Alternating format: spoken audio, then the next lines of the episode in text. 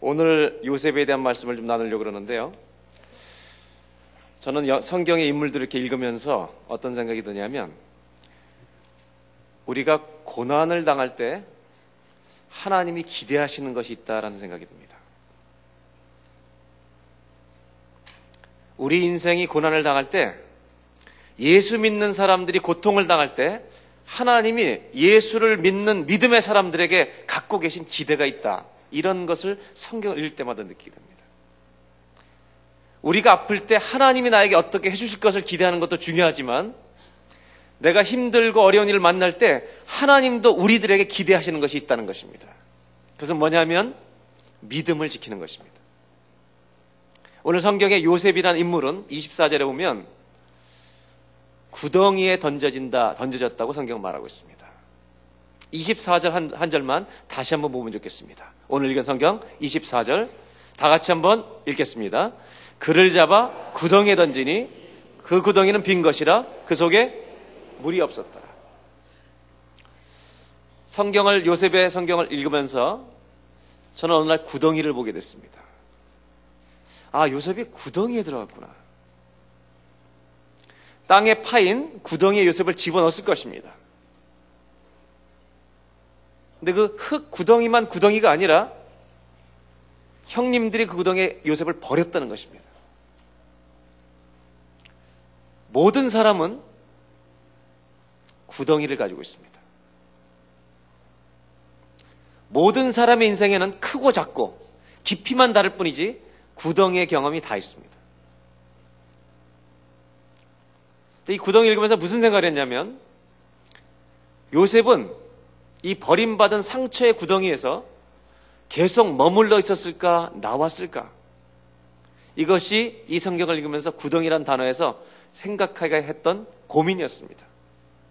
그래서 요셉의 이 삶을 성경 속에서 추적을 해보니까 요셉은 구덩이에 머물지 않았다는 것입니다. 그것을 어떻게 할 수 있을까? 오늘 성경을 통해 좀 묵상해 보려고 합니다. 오늘 이 새벽에 나오신 여러분들, 우리 인생은 실패의 구덩이, 상처의 구덩이, 버림받음의 구덩이, 결혼 생활의 이혼, 이런 구덩이들이 우리 안에 다 있습니다. 그런데 예수 믿는 사람은 구덩이에 머무는 사람이 아니라는 것을 오늘 성경을 통해서 발견하시고 구덩이에서 나오는 빛 가운데로 나오는 어둠 가운데 있지 말고 빛 가운데 나오는 승리의 하나님 백성들이 되시기를 주의 이름으로 축원합니다. 한번 보겠습니다. 그 다음 절에 성경을 제가 좀 읽으면서 설명드리겠는데 28절을 보겠습니다. 창세기 37장 28절 자막을 보시기 바랍니다. 다 같이 읽어볼까요? 그때 미디안 사람 상인들이 지나가고 있는지라 형들이 요셉을 구덩이에서 끌어올리고 20의 글을 이스마엘 사람들에게 28절. 그 상인들이 요셉을 데리고 애굽으로 갔더라. 앞부분을 다시 보여주세요. 미디안 사람 상인들이 형님들이 요셉을 집어넣는데 지나가고 있습니다. 그때 형들이 요셉을 구덩에서 끌어올렸다고 말합니다. 여러분, 육신적으로는 구덩에서 나왔습니다. 몸은 나왔어요. 그런데 미디안 사람들에게 팔려서 노예로 팔려갑니다. 한번 대답해 보세요. 육신적으로 요셉은 구덩이에서 나왔습니다. 그러나 실제로 구덩이에서 나왔습니까? 더 깊은 구덩이로 가고 있습니까? 어떻게 될지 모르는 내 인생이 정말 어떻게 될지 모르는 노예로 팔려가는 거예요. 물건으로 팔려가는 것입니다. 성경은 요셉이 더 깊은 구덩이로 가고 있다고 말합니다. 그 다음 한 절도 보겠습니다.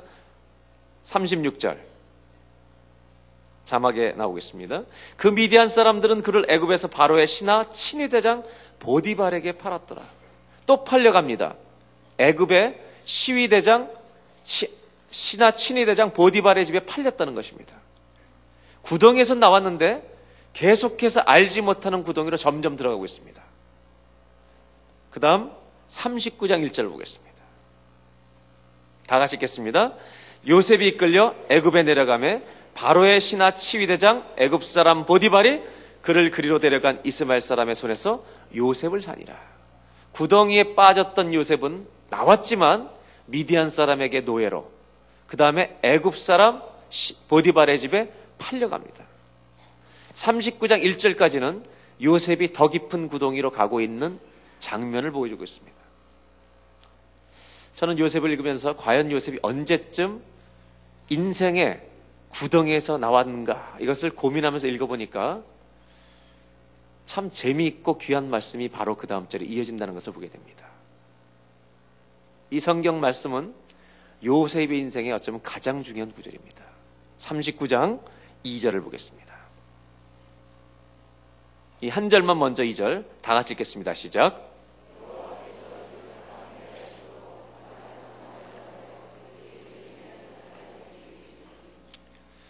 여호와께서 누구와 함께 하셨다고요? 요셉과 함께. 여호와께서 요셉과 함께 하심으로. 여호와께서 요셉과 함께 하심으로. 아멘 할 때까지 읽을 거예요. 여호와께서 요셉과 함께 하심으로. 이제 좀 알아들으시네요. 여호와께서 여러분들과 함께 하심으로. 이 단어가 이 문장이 저와 여러분의 인생에 평생 있기를 바랍니다. 저는 이 구절을 보면서 무슨 생각을 했느냐? 요셉은 구덩이에 머물지 않았다는 것입니다. 요셉은 구덩이에 빠질 때부터 구덩이에 머물지 않았습니다. 그 다음 절을 볼까요? 3절. 제가 읽겠습니다. 그의 주인이 보디바를 얘기합니다. 여호와께서 그와 함께 하심을 보며 다시 제가 읽겠습니다. 알아서 하세요. 그의 주인이 여호와께서 그와 함께 하심을 보며 여러분이 오늘 새벽 기도 끝나고 나갔을 때 다른 사람들이 여러분을 바라볼 때 주와 함께 하심을 볼 수 있기를 바랍니다.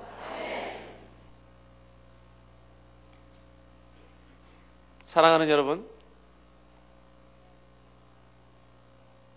하나님은 우리 모든 사람의 인생을 60년을 살든 30년을 살든 100년을 살든 성경을 잘 읽어보세요. 하나님은 우리 모든 사람을 한 문장으로 정리하십니다. 90살을 살아도 30살을 살아도 하나님은 한 문장으로 우리 인생을 딱 정리하실 수 있는 분입니다. Just one sentence입니다. 여호와 보시기에 악을 행하였더라. 어떤 사람은 이렇게 정리가 됩니다. 어떤 사람은 하나님 보시기에 하나님 보시기에 의로, 의를 행하였더라.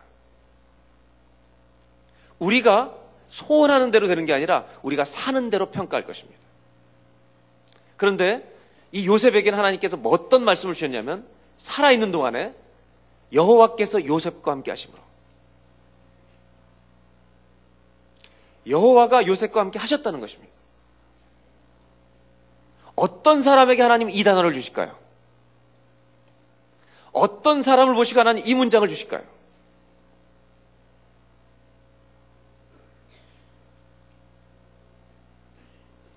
하나님은 어떻게 사는 사람을 보시고 여호와께서 함께 하신다라는 그 구절을 붙여줄까요? 아무에게나 붙여주지 않습니다.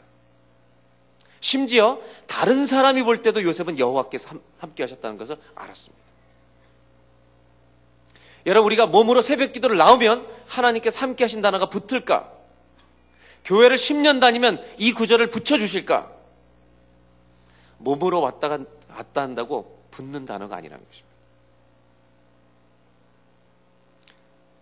그렇다면 이렇게 생각해 보면 돼요. 요셉이 어떻게 했길래 하나님은 이렇게 붙이셨을까요? 성경은 하나님이 요셉과 함께 하신다고 했는데 요셉은 어떻게 살았길래 하나님이 이런 구절을 붙여주셨을까? 저는 거꾸로 이렇게 생각합니다. 요셉은 구덩이에 빠질 때부터 하나님을 붙든 줄로 믿습니다. 여호와를 붙든 거예요. 하나님을 의지한 거예요. 하나님을 전심으로 붙들고 사는 자에게 하나님께서 붙여주시는 표현이 있습니다. 여호와께서 그와 함께 하심으로. 여러분이 고난을 당할 때 어두운 실패와 상처의 구덩이에 들어갈 때 그 구덩이에 빈 구덩이라고 성경 말하고 있는데 그 구덩이에 여러분 여러분의 아픔만을 채우지 말고 하나님으로 채우는 역사가 저와 여러분의 인생에 있기를 바랍니다. 고난 가운데 하나님과 함께 머무는 사람은 절대로 구덩이에서 머물고 사는 것이 아닙니다. 주님과 함께 있는 것입니다. 여러분 예수 믿는 사람이 우리가 예수를 믿는 순간에 뭐라고 표현하면 거듭난다는 표현합니다. 그래서 영어에는 born again이라고 말해요. 여러분 거듭 나셨습니까? 거듭 나셨어요? 그럼 제가 한 가지만 여쭤볼게요. 예수님은 구원을 거듭남이라는 출생으로 비유하셨어요. 그 얘기는 출생이라는 과정을 통해서 우리에게 가르치시고 싶은 메시지가 있다는 것입니다. 한 아이가 태어납니다. 여러분 그 출생의 순간이 언제가 언젠가 어떤 시점이 출생인가 한번 잘 생각해 보세요. 어머니 뱃속에 만 9개월 이상 있던 아이가 이제 나옵니다. 머리가 나오면 출생이에요. 온몸이 나와야 출생이에요. 팔만 나오면 출생이에요. 온몸이 나와야 출생이에요. 온몸이 나와야 출생이죠. 애가 나오면 바로 출생이 됩니까? 제일 먼저 의사가 하는 일이 뭐예요? 아이가 나오면. 뭘 잘라요? 탯줄을 잘라요. 그리고 나서 How are you 그래요 의사가? 아이를 어떻게 합니까? 태어난 아이를 의사들이 어떻게 제일 먼저 하는 게? 왜 때려요 애를? 엉덩이를 때립니다. 왜 때려요?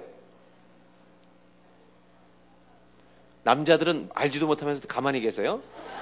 여자분들만 대답해요. 왜 때립니까, 여러분? 호흡할 수 있도록. 그렇죠? 그래서 울기 시작합니다. 여러분, 여기 비밀이 있어요. 출생한다는 것은요, 탯줄을 잘라야 출생입니다, 여러분. 그리고 아주 중요한 것은 호흡법이 바뀌어야만 사는 것입니다.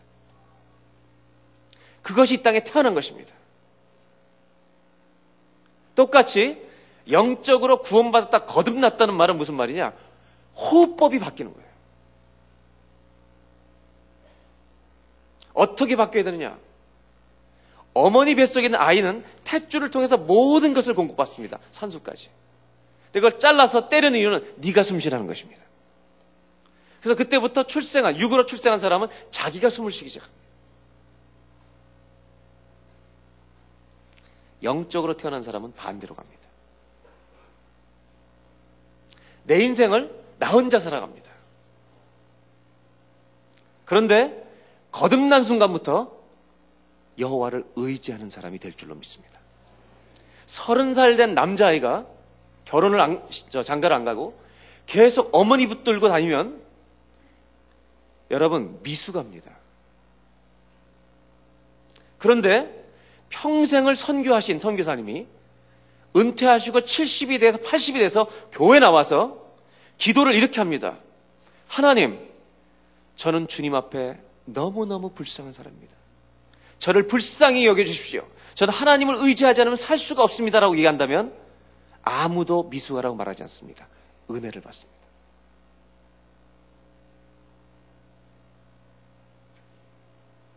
여러분, 하나님이 함께 하신다는 표현은 하나님을 의지하는 사람에게 붙여지는 단어입니다. 하나님을 붙드는 사람에게 붙여지는 단어입니다. 요셉은 구덩이에 들어갔습니다. 나왔지만 더 깊은 구덩이로 들어갔습니다. 그러나 그 구덩이에 요셉은 혼자 있지 않았습니다. 가는 곳마다 하나님을 붙들었어요. 오늘 첫 번째로 나누고 싶은 메시지가 있습니다. 하나님을 의지하는 사람, 하나님과 함께하는 사람은 어떤 상처의 깊은 구덩이가 온다 할지라도 구덩이에 머물지 않게 될 줄로 믿습니다. 오늘 저와 여러분 안에 인생의 구덩이가 있다면 그 구덩이 빈 채로 상처와 어둠으로 채워두지 마시고 하나님을 붙드는 자리가 돼서 구덩이에서 나오는 벗어나는 빛으로 나오는 축복과 회복의 아침이 되시기를 주의 이름으로 기원합니다. 왜냐하면 이사에서 40장에 보면 이런 말씀이 있어요. 여호와의 말씀이 선포되면 모든 골짜기는 메워질 것이요. 모든 골짜기는 하나님의 말씀으로 메워질 줄로 믿습니다. 여러분 오늘 이 아침에 상처의 구덩에서 나오시길 바랍니다. 질병의 구덩에서 나오시길 바랍니다. 하나님께서는 반드시 역사해 줄 줄로 믿습니다. 저는 이런 믿음이 있어요. 어떤 환자분들을 위해서 기도할 때마다 저는 100% 믿습니다. 어떻게 믿냐면 환자들을 위해서 기도할 때, 제가 아플 때 기도할 때, 하나님은 이 기도를 반드시 들어주는데 첫째는 병을 낫게 하시든지 아니면 그 병을 이길 수 있는 믿음을 주실 줄로 믿습니다. 아멘. 이 요셉이 이 구덩이에서 나왔다는 증거가 41장에 나옵니다. 한번 그 다음 절을 보겠습니다. 41장 51절, 52절. 51절 먼저 보겠습니다. 요셉이 아들을 낳습니다. 총리가 낸 다음에 근데 아들을 두 아들 이름을 붙이는 것을 보세요. 이 이름에 깊은 뜻이 있습니다. 요셉의 인생과 관계된 이름이에요. 요셉이 그의 장남의 이름을 문하세라 하였으니 문하세라 하였으니 문하세는 이름의 뜻이 뭐냐면 다 같이 읽겠습니다. 하나님이 내게 내 모든 고난과 내 아버지의 온 집 일을 잊어버리게 하셨다 하며 이 구절은요 영어 성경이 더 번역을 잘 해놨습니다. 이 시간 아침부터 죄송하지만 영어로 다 같이 읽겠습니다. 시작.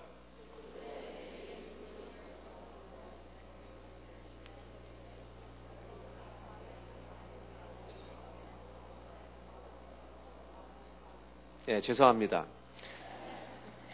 1세는 가만히 계시고 영어 것만 읽겠습니다. 영어 것만. 미니멈 1.5세에서 2세까지만 읽으시기 바랍니다. 시작. 됐습니다. 별로 다르지 않네요, 영어가. 여러분, 요셉은 첫 번째 아들을 낳았을 때 이름을 문하세라고 짓습니다. 제가 1세지만 영어를 읽, 읽으니까 죄송하지만 들어주시기 바랍니다. 문하세라는 이름을 비친 이유는 It's because God has made me forget all my trouble. God has made me forget all my trouble.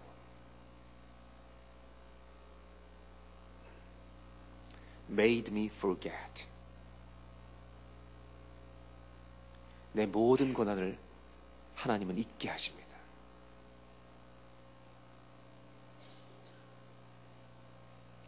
내 모든 고난을 주님은 잊게 하십니다. 그 모든 구덩이를 주님은 잊게 하십니다. 할렐루야. 이 일이 요셉에게 일어난 줄로 믿습니다. 이 말은 요셉이 구덩이에 더 이상 머물지 않았다는 것입니다. 더 놀라운 구절이 두 번째 아들입니다. 두 번째 아들은 에브라임이라고 이름 붙입니다. 차남의 이름을 에브라임이라 하였으니 하나님이 나를 내가 수고한 땅에서 번성하게 하셨다 함이었더라. The second son he named 에브라임이라고 했어요. 에브라임. It's because God has made me fruitful in the land of my suffering. 얼마나 기가 막힌 표현입니까? 열매를 맺을 수 없는 땅에서 열매를 맺는 사람이 되게 하셨다는 하나님의 은혜입니다. 오늘 여러분 모든 것을 잊으셔도 괜찮아요. 이 성경 구절 다시 한번 보여주세요. 여러분 이 구절 하나만 외우세요 오늘. God has made me fruitful in the land of my suffering. 내 고통과 아픔과 상처의 구덩이에서 하나님은 은혜의 열매를 맺게 하셨다는 것입니다. 하나님은 전 이 문장을 보면서 이렇게 말씀드리고 싶어요. 하나님은 모든 인생의 고난 가운데 반드시 은혜를 주십니다.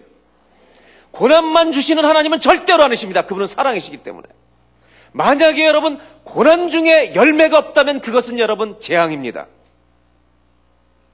고난 중에 하나님이 신 은혜가 없다면 그것은 심판입니다, 여러분. 그리스도 예수 안에 있는 자에게 결코 정죄함, 심판이 없나니 우리는 심판당하지 않습니다. 어떤 고통 가운데도 하나님 반드시 in the land of my suffering, 나의 고통의 땅에서 열매를 맺게 하실 줄로 믿습니다. 저희 교회 30대 집사님이 계세요. 커피숍과 티하우스를 사가지고 2년 정도 경영을 했어요. 안 되는 거에 경제가 안 좋으니까. 그래서 사업을 그냥 클로즈하게 생겼어요.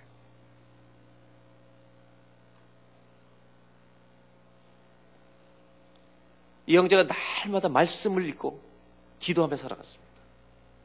그러다가 이 사업을 이제 클로즈하려고 완전히 포기하려고 그러는데 중국 부동산 업자가 나타났어요. 여러분 아시겠지만 밴쿠버는 중국 사람들이 굉장히 많이 와서 특별히 홍콩이 넘어가기 전에 홍콩 사람들이 많이 이주해서 밴쿠버를 홍쿠버라고 부릅니다. 근데 중국 부동산 업자가 왔는데 뭐라 그러냐면 내가 팔아주겠다는 거예요. 그래서 이렇게 손님이 와서 이렇게 쭉 얘기를 할 때 한 가지만 거짓말을 하는 거예요. 그러면 한 푼도 못 건져야 되는데 10만 불 이상을 받을 수가 있는 거예요. 드디어 이 부동산업자가 중국 사람을 데리고 왔습니다. 그 중에 한 사람이 살려고 마음을 먹고 이제 왔어요. 그날도 이 사람이 이제 팔려고 우리 집사님이 나갔어요, 가게에. 기도하면서 도착을 했어요. 중국 사람이 와서 얘기를 해서 이제 살려고 하는데 그 부동산업자가 부탁한 거짓말 한마디만 하면 돼요. 2년 동안 비즈니스가 바닥을 치는 거야. 정말 비즈니스 자체가 구덩이 속으로 들어가는 거예요. 매일 출근하는 게 싫었대요. 그 사업장 문을 여는 게 싫었대요.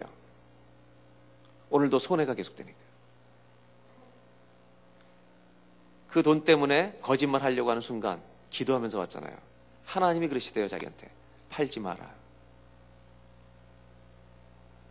그래서 이렇게 얘기했대요. 중국 사람한테. You don't need to buy it. I'm a Christian.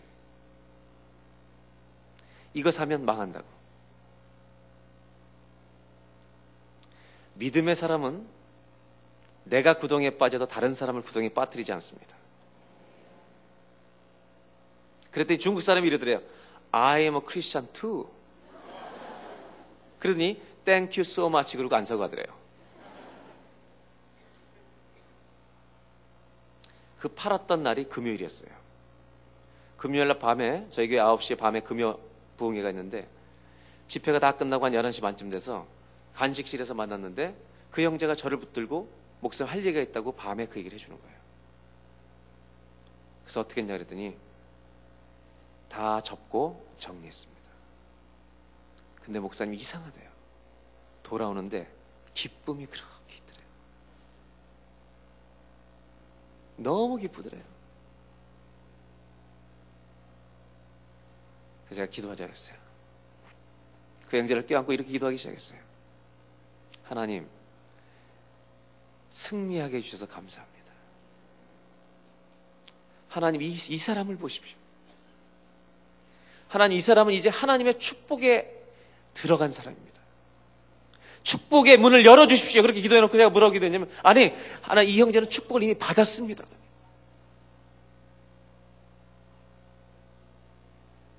그 형제는요, in the land of his suffering, 고통의 땅에서 열매를 거둔 사람이에요.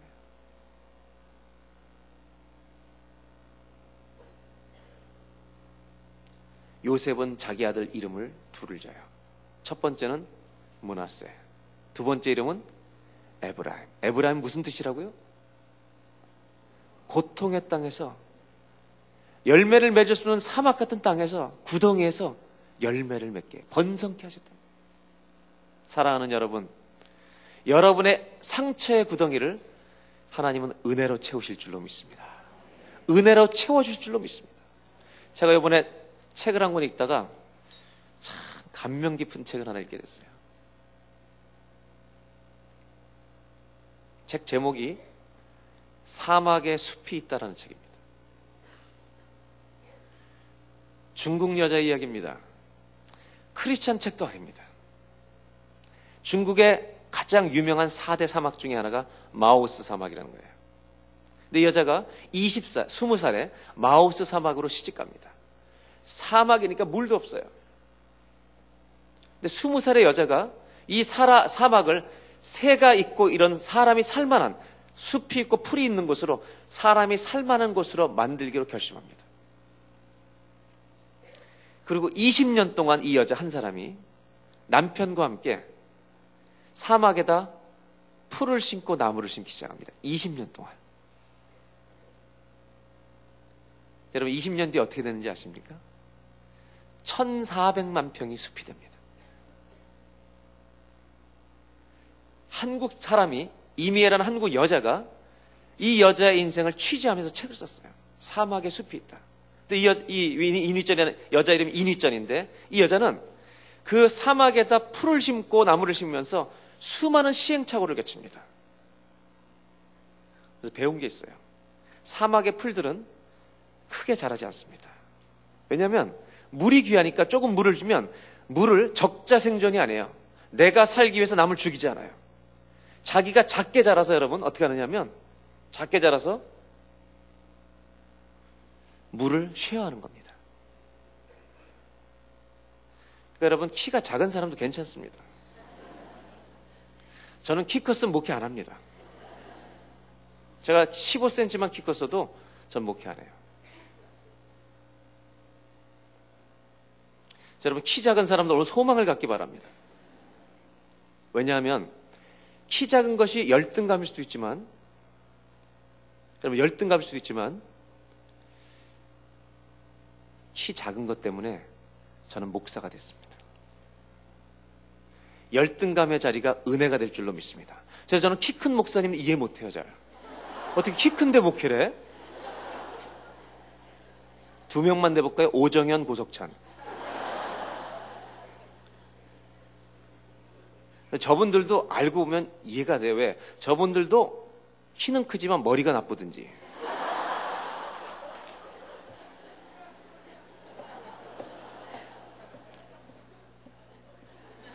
뭔가 약점이 있으니까 목사 되는 거예요, 여러분. 여러분 보세요. 가난한 게 약점이라고 생각하지 마세요. 가난하기 때문에 주님을 더 의지하는 거예요. 이 여자가 그래서 식물을 심으면서 배운 게 하나 있어요. 제가 여기에 감동을 받은 거예요. 어떤 풀은요, 어떤 나무는 5cm의 잎을 만드는데, 5cm. 5cm가 이파리가 나는데, 그 뿌리가 500m예요. 500m의 뿌리를 내리고 5cm의 잎을 키우는 거예요. 우리는, 우리는 5m의 뿌리를 내리고 5, 5cm의 뿌리를 내리고 500m의 열매를 맺기 원해요.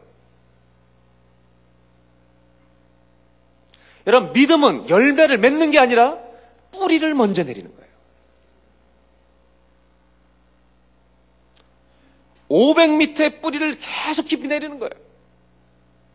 그러면 고통의 땅에서요, 열매가 맺히는 거예요.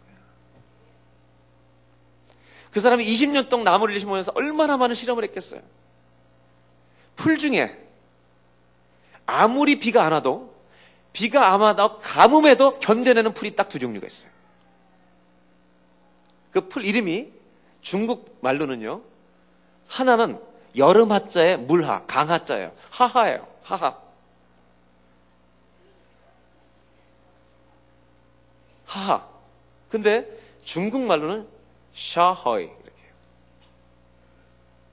또 하나는 푸른 푸른색이 아니라 하얀색. 하얀 풀이라는 백채라는 뜻이에요. 단어예요. 이 두 풀은 아무리 비가 안 와도 살아요. 그러니까 사막에서 살 수 있는 풀이에요. 그걸 찾은 거예요. 그걸 심으니까 다 살아요. 이거는 백채는 중국말로 바이차이드래요. 샤허의 바이차 이 두 가지는요. 아무리 비가 안 와도 살아요. 마치 예레미야 17장 7절 8절에 있는 것처럼 물가에 심어진 나무는 물가에 심어진 나무는 가뭄이 와도 청청하며 그 잎사귀가 마르지 않아요. 그래서 여러분 핵 비가 안 와도 걱정이 없다는 거예요. 여러분 믿음의 샤허이가 되시길 바랍니다. 바이차이가 되시길 바랍니다. 오늘 아침에 중국말로 인사하겠습니다. 우리 옆에 분한테 샤허이 그러면 뭐라고 말하는지 아시겠죠? 바이차이. 둘 중에 하나 하라는 거죠. 옆에 분 짝을 지어서 중국말로 샤허이, 바이차이 한번 해보세요.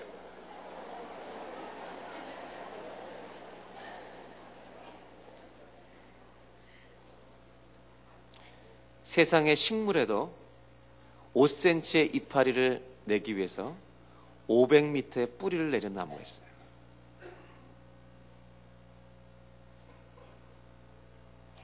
요셉은 에브라임이라는 이름을 지어요. God has made me fruitful in the land of my suffering. 그냥 되는 게 아니에요. 주님을 붙들고 뿌리를 내려간 거예요. 오늘 새벽에 기도할 때 주님 붙들고 기도에 뿌리를 내리시기 바랍니다. 그곳에서 치유가 일어날 줄로 믿습니다. 회복이 일어날 줄로 믿습니다. 한 절만 더 보겠습니다. 45장 5절입니다.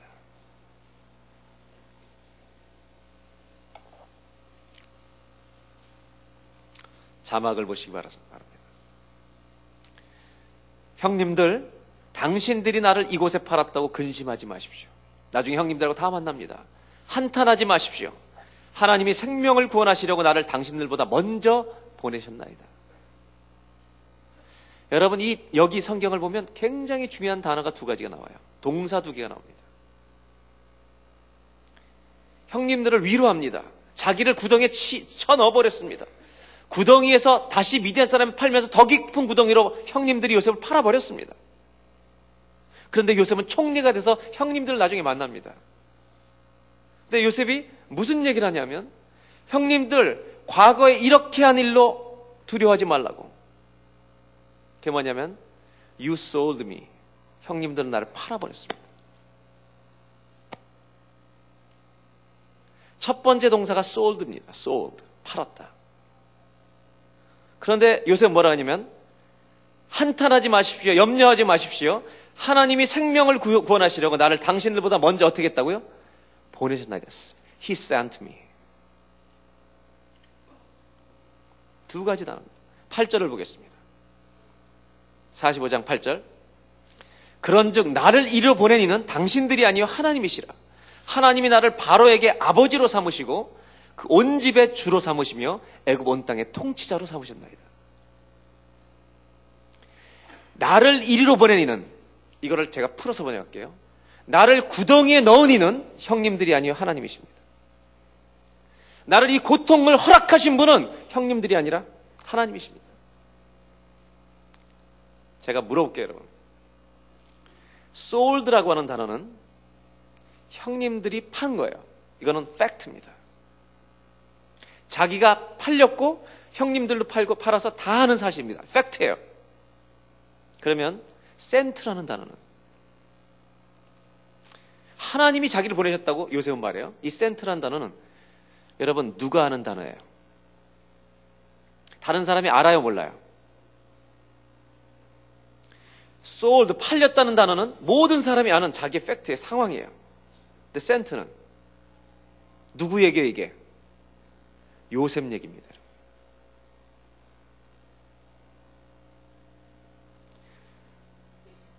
아침이니까 여기서 마치겠습니다. 잘 들으세요. 많은 사람들이 sold라는 단어는 갖고 삽니다. 근데 센트가 없어요. sold는 어둠입니다. 센트는 빛입니다.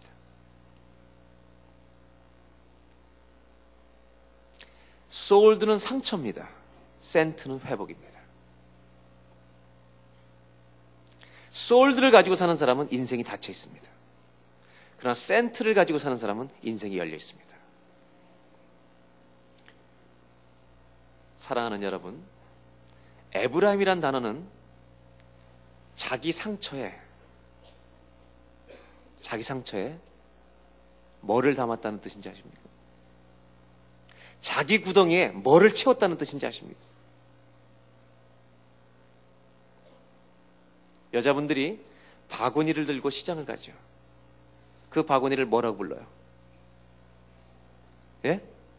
예, 시장 바구니라고 그러면 시장 안 가본 사람입니다. 장 바구니라고 그럽니다. 잘 들으세요. 이 똑같은 바구니에 쓰레기를 담으면 무슨 바구니라고 부를까요? 쓰레기 바구니라고 부릅니다. 여기다 과일을 담으면 과일 바구니. 잘 대답하세요, 이제부터. 여러분의 인생에 상처를 담고 있으면 이거는 무슨 몸이라 그래요? 상처 바구니, 상처받은 몸이라 그럽니다. 근데 내 몸에 은혜를 채우면 은혜 바구니가 됩니다. 에브라임이란 이름은 요셉에게 주신 축복입니다. 그건 무슨 얘기냐? 내 상처에 은혜를 채운 사람은 구덩이에 머물지 않습니다. 오늘 마지막으로 나누고 싶은 이거예요. 요셉은 sent라는 단어를 믿음으로 취합니다. 이건 믿음의 단어입니다. sold는 현실의 단어입니다. 많은 사람들이 sold를 가지고 있지만 sent를 못 갖고 있습니다.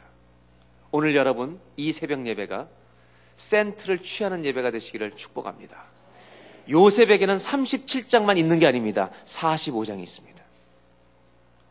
룻기는 1장의 고통으로 끝나지 않습니다. 챕터 2가 열립니다. 챕터 3, 챕터 4, 4장이 있습니다. 한 가지만 마지막으로 말씀드릴게요. 룻기 1장은 나오미 집안의 남자들이 다 죽습니다. 고통으로 시작합니다. 나오미는 베들렘에 돌아와서 땅을 치면서 내 이름을 마라라고 쓰다고 고난이라고 자기 이름을 불러달라고 얘기합니다. 그런데 룻은 믿음으로 이삭을 주면서 보아스를 만나서 결혼해서 가문을 일으킵니다. 그래서 아들을 낳아요. 사장의 아들을 낳아요. 그 아들을 낳고 나오미가 안고 있습니다. 열 아들보다 귀한 내 며느리가 아들을 주셨다고. 그리고 룻기는 뭘로 끝나냐면 계보로 끝나요. 룻과 보아스가 누구를 낳고 누구를 낳고 했는데 누구까지 나오냐면 다윗까지 나옵니다. 여러분 1장에서 나오미는 슬퍼합니다. 4장에서는 기뻐합니다. 제가 이걸 붙여볼게요. 1장과 4장이 붙어 있습니다. 1장과 4장이 붙어 있다는 말은 만약에 나오미가 고난당할 때 4장의 인생이 올 줄 알았다면 절대로 원망하지 않습니다. 믿음이라고 하는 것은요, 망원경을 가지는 것입니다. 1장에서 4장을 보는 것입니다. 여러분의 고난의 현장에서 믿음의 단어 sent.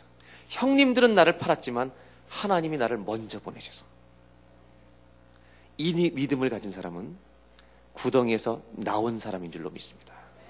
오늘 이 아침에 여러분의 상처와 아픔 속에서 머물러 있지 마시고 하나님, 하나님 나 내가 하나님 붙들겠사오니 나와 함께하여 주시옵소서.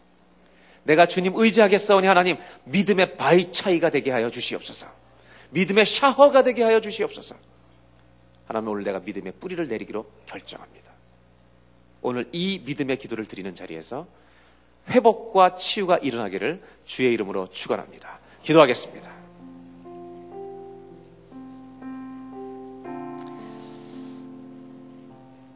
이 시간에 인생의 구덩이 속에 머물러 있는 분이 있습니까?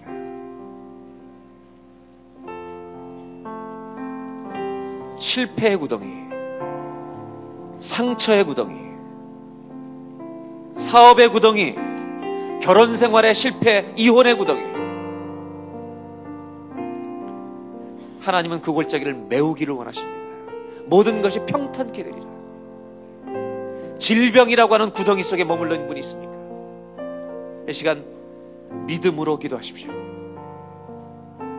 나는 구덩이에서 머물지 않습니다. 하나님을 붙들 때 머물지 않습니다. 하나님과 함께하는 자는 그 구덩이에서 이미 나온 자인 줄로 믿습니다. 구덩이에 들어갔지만 갇히지 않습니다. 감옥에 들어가지만 찬송합니다. 감옥문이 열려 있는 것입니다. 이 시간 인생의 구덩이 있다고 생각하는 분들, 질병의 구덩이, 상처의 구덩이, 하나님 내가 여기서 나오기를 원합니다.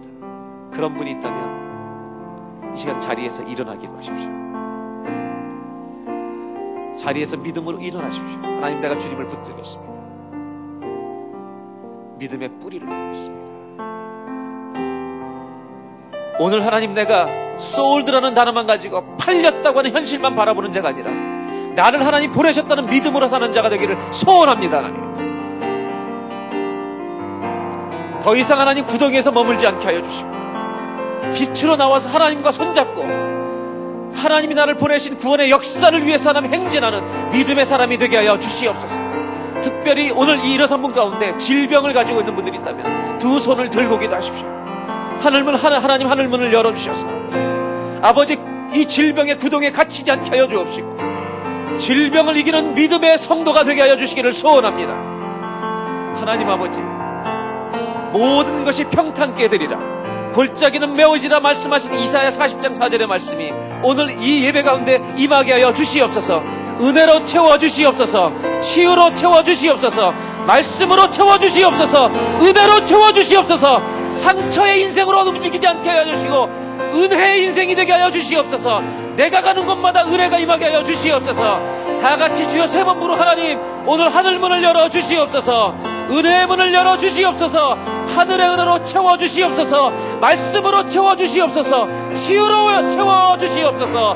다 같이 한번 주여 세 번 부르고 기도하겠습니다. 주여 주여 주여. 살아계신 하나님 감사합니다.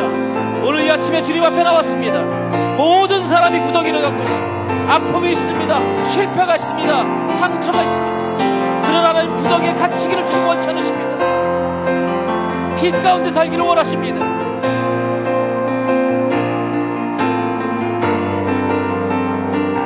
어둠 가운데 머물기를 원치 않으십니다, 하나님. 상처의 인생이 되길 원치 않으십니다. 불평과 원망의 인생이 되길 원치 않으십니다. 우리 속사람을 열고 하나님 영혼을 열고 주님 앞에 손을 들고 기도합니다, 하나님. 주여 이 아침에 임하시옵소서. 성령이 임하셔서 하나님 우리로 하여금 구덩이에서 나오게 하여 주시옵소서. 하나님을 붙들게 하여 주시옵소서. 하나님을 의지하게 하여 주시옵소서.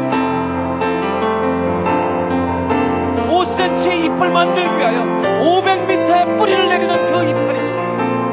그 작은 나무처럼 하나님 저희로 하나님 믿음의 뿌리를 내리게 하여 주시옵소서 믿음의 뿌리를 내리게 하여 주시옵소서 믿음의 뿌리를 깊이 내리게 하여 주시옵소서. 아버지 하나님 믿음의 뿌리를 내리게 하여 주시옵소서. 주님을 붙들게 하여 주시옵소서. 이 시간 주 여호와를 붙들게 하여 주시옵소서. 하나님 아버지를 붙들게 하여 주시옵소서. 거룩한 성령의 역사로 아버지 이 성전을 덮으시옵소서. 성령의 기름을 부어주시옵소서. 치유의 영을 부어주시옵소서. 회복의 역사가 임하게 하여 주시옵소서. 성령님을 환영합니다. 성령님을 환영합니다. 성령님 이전을 채우시옵소서. 성령님 이 성전을 가득 채우시옵소서. 하나님 성령으로 이전을 채워주시옵소서. 성령으로 채워주시옵소서. 하나님 이 전을 성령으로 채워주시옵소서.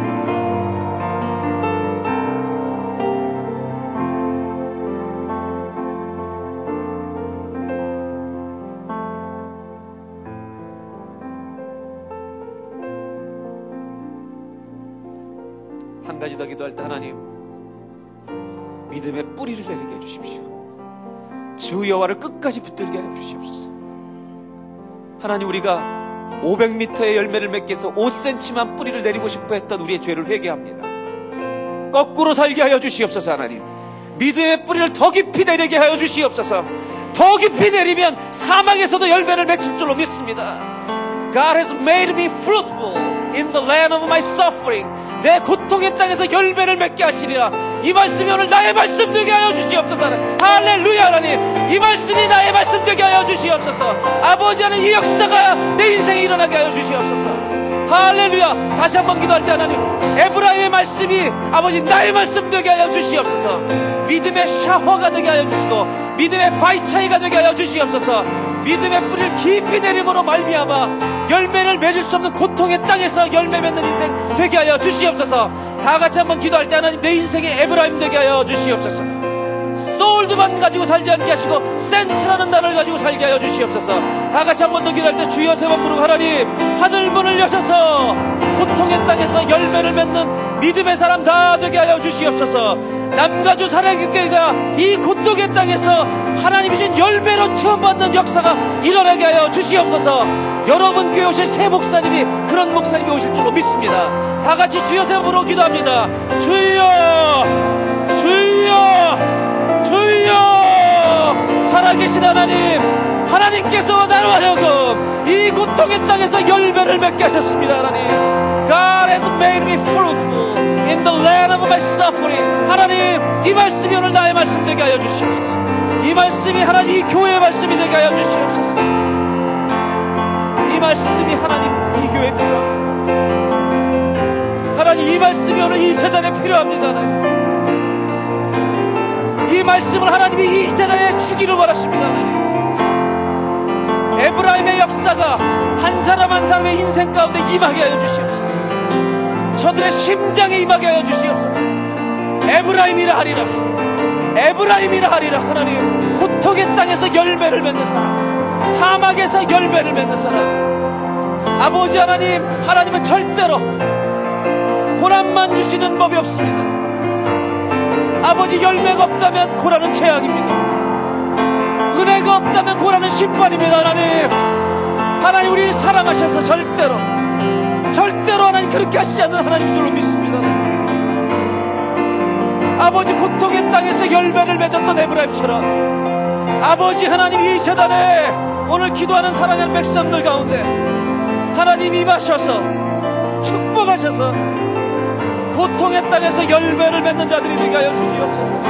내 인생의 고통을 통해 하나님 열매를 맺게 하여 주시옵소서. 이 재단의 아버지 하나님 담임 목사님을 청명하는 가운데 있습니다. 아버지여 무릎 꿇고 기도하옵는 것은 이 재단 하나님 예비하신 종을 보내주셔서 속히 하나님 이 재단으로 더 기쁨이 회복되는 교단이 될 수 있도록 아버지 역사해 주시기를 원합니다. 도와주시기를 원합니다. 그 은혜를 주시기를 원합니다.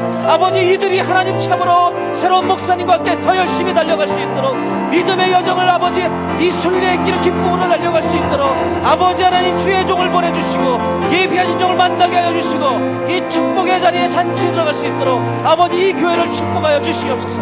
하나님의 장중에 붙드시옵소서